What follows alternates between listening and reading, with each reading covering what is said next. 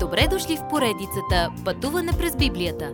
Това е едно пътешествие, което ни разкрива значението на библейските текстове, разгледани последователно книга по книга.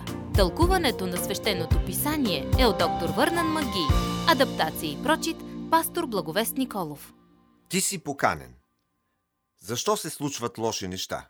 На практика това е, което хората питат Исус. Когато хората биват убити, това означава ли, че те са осъждани? Исус използва тези въпроси, за да наблегне на това, че днес е денят да се обърнем към Бога. По пътя си към Ерусалим, Исус продължава да получава и изцелява. За да иллюстрира благочестиви принципи, той използваше уроци с предмети от пейзажа наоколо – смокини, синапово семе, квас. Той бдеше и за тези, които се нуждаят от допера му, като жена инвалид от 18 години. Когато той я изцели с докосване, тя веднага се изправи. Жената прослави Бога, но религиозните водачи се разгневиха, защото се интересуваха повече от това да правят съботата важна, отколкото да помогнат на бедната жена. Но Исус видя жената отвъд спора. Той вижда и теб също. Изпълнен ли си със съмнение и страхове? Объркан ли си или разтревожен? Ела при него по всяко време. Той е готов да посрещне нуждата ти.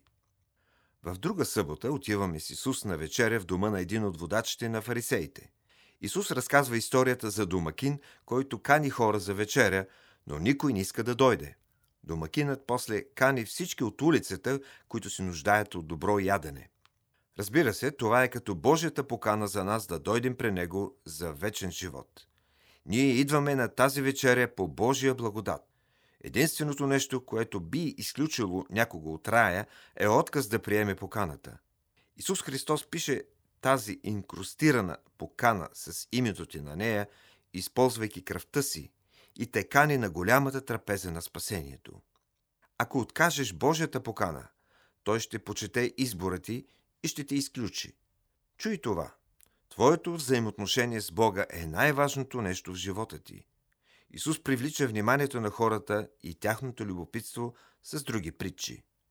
Той предизвиква Ако не сте готови да пожертвате най-скъпото си, не можете да бъдете мои ученици.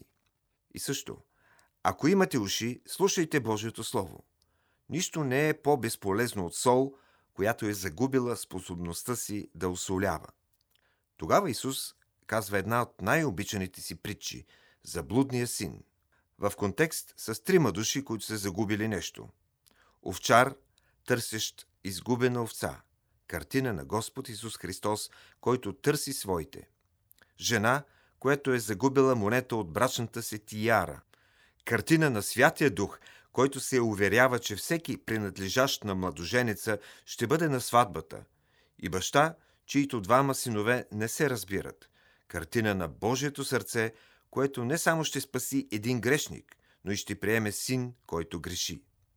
Грешни приятелю, ако никога не си си доверил на Исус Христос за свой Спасител, ти не си син на Небесния Отец.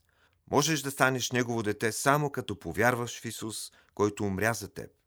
Ако приемеш Божия дар на спасение, Бог става твой баща и Той никога няма да ти затръшне вратата. Ако го оставиш и някой ден се върнеш, той ще те чака с отворени обятия. Толкова чудесен е Той.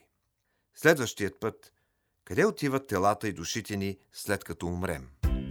Уважаеми слушатели, вие чухте една от програмите в поредицата Пътуване през Библията. Ако ви е допаднало изучаването, заповядайте на www.ttb.bible, където има много и различни програми на български язик – ако свалите нашето мобилно приложение от ttb.bible, ще получите достъп до систематично изучаване на всяка книга от Библията.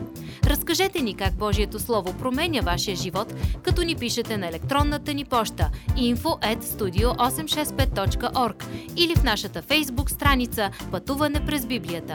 Освен до аудиопрограмите, чрез мобилното приложение ще получите достъп и до различни материали. И на още едно място ще намерите нашите обяснения на библейските текстове. На платформата YouVersion за всяка книга от Библията ще намерите наш план за прочит и аудиопрограма с обяснение на прочетеното. Благодарим ви и до нови срещи в онлайн пространството!